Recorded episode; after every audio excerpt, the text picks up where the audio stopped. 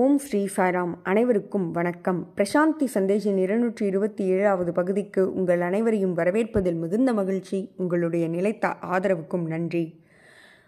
இந்த வார பகுதியில் நாம் பார்க்க இருப்பது, பகவான் ஏன் எப்பொழுதும் காத்திரு காத்திரு காத்திரு என்று கூறுகிறார், அவசரப்படாதே என்று கூறுகிறார்.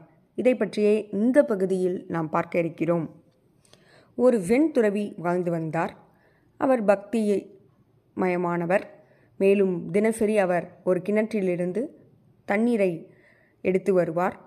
மண்பானைகளில் தண்ணீரை எடுத்து வருவார். ஒரு நாள் அவர் தண்ணீரை எடுத்து வரும் பொழுது அந்த பானைகள் கீழே நிலத்தில் விழுந்து துண்டு துண்டாக உடைந்து விட்டன.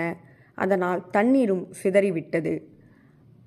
அந்த நேரத்தில் இந்த வெண்துறவி ஆடவும் பாடவும் தொடங்கிவிட்டார். மிகுந்த கொண்டாட்டத்தில் இருந்தார். அனைவரும் இந்த பெண்மணி என்ன புத்தி இல்லாத ஆகிவிட்டாரா என்பது போல பலரும் சிந்தித்தனர்.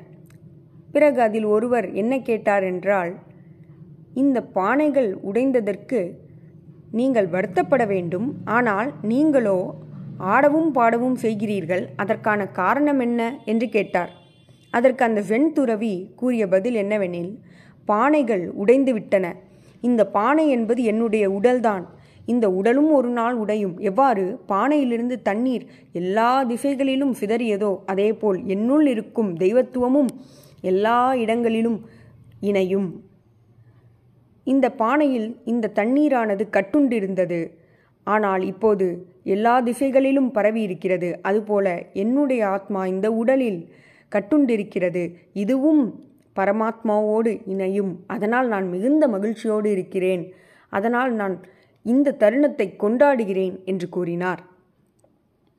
அவர் தினசரியும் இந்த பானைகளை எடுத்து வரவும் தண்ணீரை எடுக்கவும் இந்த செயல்களை செய்து கொண்டுதான் இருந்தார். ஆனால் இந்த ஞானமானது ஒரு கணத்தில் அவருக்கு தோன்றியது. ஆகவே ஆன்மீகத்தில் அனுபவம் என்பது எப்பொழுது வேண்டுமானாலும் நிகழலாம். இப்பொழுதுதான் நிகழும், மணி அடித்துவிட்டு அறிவிப்பிற்கு பிறகு நிகழும் என்று கூற இயலாது, குறிப்பிட்ட நேரத்தில் நிகழும் என்று கூற இயலாது. குருநானக், துறவி கபீர், துளசிதாஸ் ஆகிய அனைவருக்கும் இதுபோல்தான் ஞானம் கிட்டியது. அவர்கள் அனைவரும் பொறுமையாக காத்திருந்தனர். ஆகவே அவசரப்படாமல் இருக்க வேண்டும். இந்த ஆன்மீக பாதையில் ஒருவர் எந்த இடத்தில் தங்களுடைய நிதானத்தை இழந்து விடுகின்றனர் என்றால் பொறுமையில்தான். அவர்கள் பொறுமையாக காத்திருப்பதில்லை. பொறுமையாக இருக்கும் பொழுதே இந்த ஞானமானது ஒருவருக்கு ஏற்படுகிறது. இந்த பொறுமையில்தான் மனமானது அமைதியடைகிறது. ஏன் இவ்வாறு பொறுமையாக இருக்க வேண்டும் என்றால், மனமானது செயல்படும் வரை ஆன்மீக பாதையில் முன்னேற்றம் இருக்காது. மனமானது அலைப்பாய்ந்து கொண்டே இருக்கும். அப்படிப்பட்ட மனமானது அமைதியடைந்த பிறகு இதயமானது செயல்பட தொடங்கும். இதயத்திலிருந்து நாம் செயல்பட தொடங்குவோம். இதயமானது பொறுமையோடு காத்திருக்கும் தன்மை கொண்டது.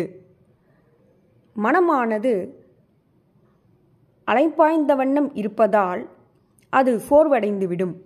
அவ்வாறு சோர்வடைந்த பிறகு இந்த இதயமானது அனைத்து பொறுப்புகளையும் அனைத்து பொறுப்புகளுக்கும் அது தலைவனாக மாறும். அப்படிப்பட்ட இதயம் காத்திருக்க தயாராக இருக்கும், மகிழ்ச்சியாக இருக்கும். மனமானது வெளிப்புறமானது, உலகியலானது, இதயமானது உட்புறமானது. வெளிப்புறத்தில் மனமானது எப்பொழுதும் பொறுமையை இழந்த வண்ணம் இருக்கும், அவசரத்திலேயே செயல்படும். ஆனால் இதயமானது அமைதியாக காத்திருக்கும் தன்மை கொண்டது, எதனையும் நிதானத்தோடு அணுகும். ஏனெனில் மனமானது எப்பொழுதும் யாருடைய துணையாவது தேடிக்கொண்டே இருக்கும். ஆனால் இதயமானது திருப்தியுடன் தனக்குத்தானே போதுமான ஒரு திருப்தியுடன் அமைதியடையும். தனக்குத்தானே போதுமானவன் என்ற திருப்தியுடன் இதயமானது மகிழ்ச்சியடையும். இதயத்திற்கு யாரும் தேவையில்லை, தன்னுடைய துணையே போதும் என்ற திருப்தியை அடையும். ஆனால் மனமோ ஏதோ ஒன்றின் மீது பற்றுதலை ஏற்படுத்தி கொண்டே இருக்கும். ஆகவே மனமானது நின்ற பிறகே, அதாவது சிந்திக்கும் அந்த நிலையானது நின்ற பிறகே இதயமானது செயல்படும். அவ்வாறு இதயமானது செயல்படுகிறது என்றால் அது நமக்கு தியானத்திற்கு இட்டு செல்லும். பிறகு சமாதி நிலையை ஒருவர் அடையலாம். ஆகவே காத்திருக்கும் இந்த குணமானது மிகுந்த பலனை கொடுக்கவுள்ளது. அவசரத்தில் இருப்பது மனம். அவசரத்திலிருந்து அமைதிக்கு செல்ல வேண்டும். அதற்கு பொறுமை மிக மிக அவசியம். சமாதி என்பது எப்பொழுது நிகழும் என்றால், இதயமானது இதயமானது செயல்படும் பொழுது இந்த சமாதி நிலை ஏற்படுகிறது. மனமானது இருக்கும் வரையில் சமாதி நிலையை ஒருவரால் அனுபவிக்க இயலாது. மன மனமானது இரட்டைத்தன்மை கொண்டது, கட்டுண்டு இருப்பது, அனுமானங்களை கொண்டது, சுயநலமானது. ஆனால் மனமானது அனைத்து எதிர்மறையான விஷயங்களை மட்டும்தான் கொண்டிருக்கிறது என்றும் கூற இயலாது. நம்முடைய தினசரி வாழ்க்கையை மேற்கொள்ள நம்முடைய நம்முடைய வாழ்க்கையில் படிப்பு, பணம் ஆகியவற்றில் மனமானது பெரும் பங்கு வகிக்கிறது. மனதின் மூலமாக நாம் பெருத்த நன்மையை அடைகிறோம். ஆனால் கருணை, சத்தியம், தியாகம், ஆனந்தம், பிரேமை, தெய்வத்துவம் இத்தகைய விஷயங்களில் மனமானது பயனற்றது. மனமானது பயனற்றது. இதயமே இதயமே செயல்படத் தொடங்க வேண்டும். அப்பொழுதே இது அனைத்தையும் நம்மால் அனுபவிக்க இயலும். இன்று துரதிர்ஷ்டவசமான விஷயம் என்னவெனில், இந்த நவீன காலத்தில் மனிதனானவன் உலகியல் மற்றும் ஆன்மீகம் ஆகிய இரண்டிற்கும் இடையே நின்று கொண்டிருக்கிறான். அவன் ஆன்மீகத்திற்கு எப்பொழுது வருகிறான் என்றால், குடும்ப பிரச்சனைகள் தாங்க முடியாமல் தன்னுடைய பிரச்சனைகள் உச்சகட்டத்தில் சென்று அவனுடைய மனதை வாட்டி எடுக்கும் பொழுது இறைவனை நோக்கி திரும்புகிறான். அப்பொழுது அவன் தெய்வத்துவத்தை நாடுகிறான்.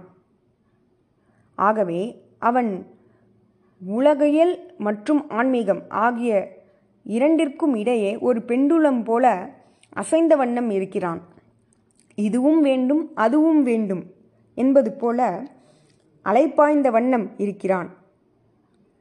இம்முறை வாழும் முறை இல்லை. ஒரு பக்கம் மட்டுமே ஒருவன் நிலைத்திருக்க வேண்டும். மனதினை உலகிற்கு பயன்படுத்துங்கள், இதயத்தை ஆன்மீகத்திற்கு பயன்படுத்துங்கள். இதில் தெளிவு வேண்டும்.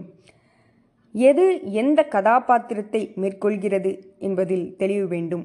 மனதினை சத்தியத்துடன், தர்மத்துடன் செயல்படுத்த நாம் அதற்கு கட்டளை இட வேண்டும். அதற்கு இதயமானது செயல்பட வேண்டும். ஆகவே இந்த தெளிவானது நமக்கு ஏற்பட வேண்டும். உலகியல் என்பது ஆன்மீகத்திலிருந்து வேறானதல்ல. இது இரண்டையும் நாம் பிரித்து பார்க்கக்கூடாது.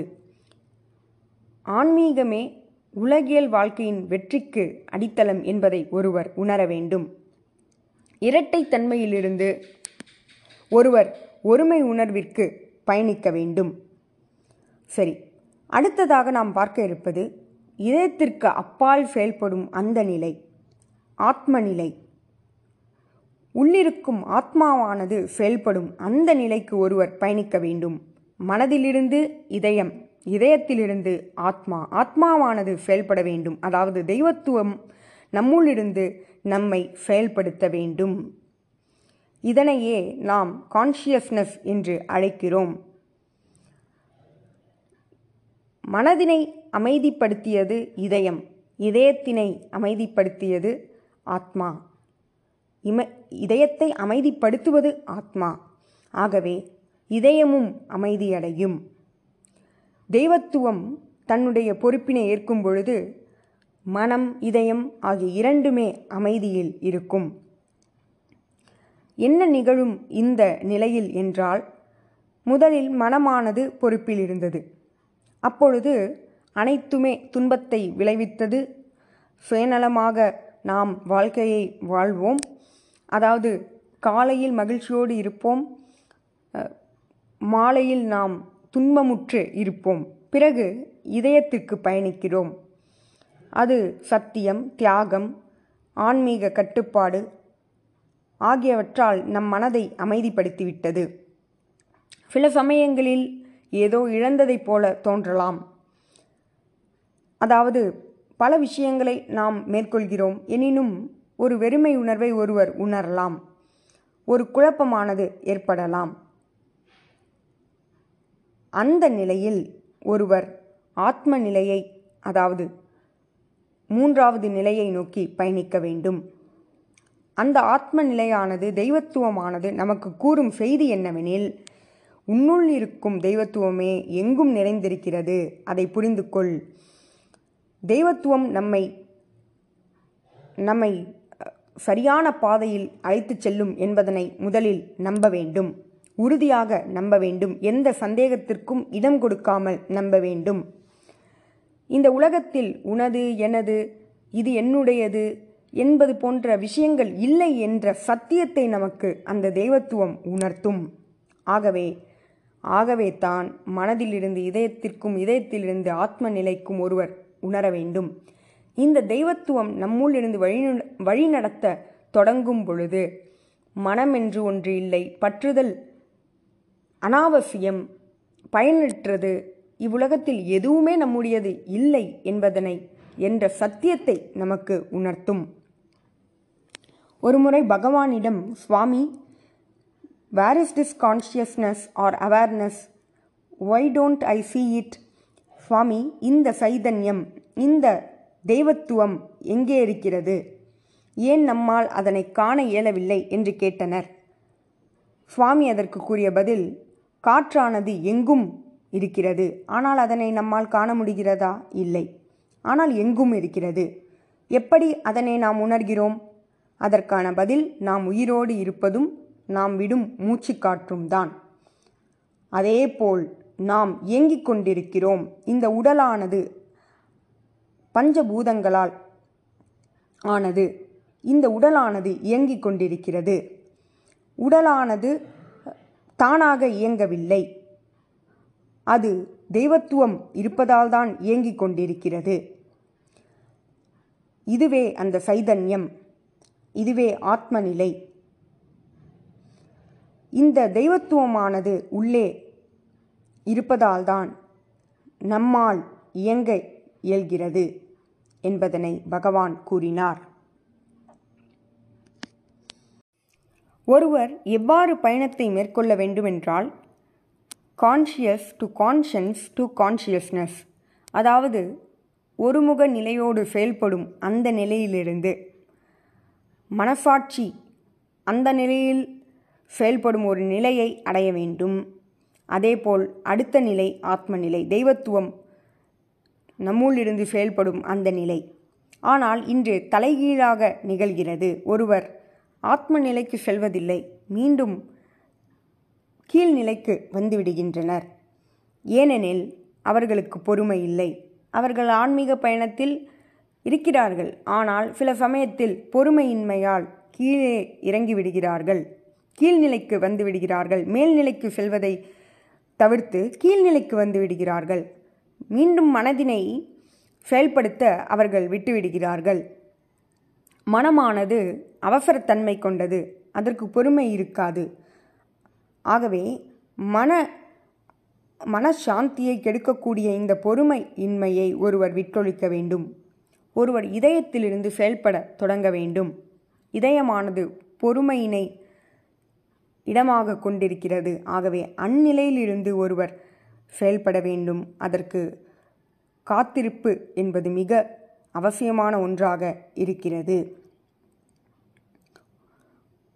இந்த காத்திருப்பு என்ற இந்த நிலை ஒரு தவமாகும்.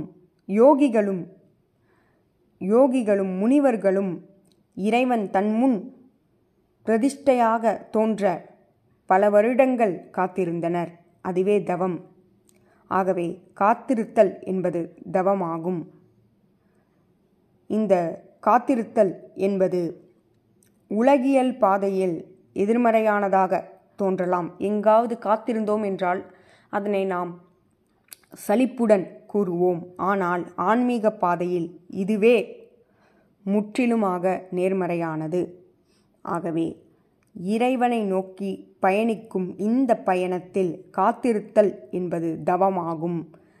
இந்த காத்திருத்தல் என்பதன் மூலம் அளவற்ற எல்லையற்ற ஆனந்தத்தை ஒருவர் ஒரு கணத்தில் நிச்சயம் அனுபவிப்பர் என்பதில் எந்தவித மாற்றமும் இல்லை. இதனையே சுவாமி பதிலாக கூறினார். நன்றி. இதுபோல பல செய்திகளோடு உங்களை அடுத்த வாரம் சந்திக்கிறேன். ஜெய் சாய்ராம்.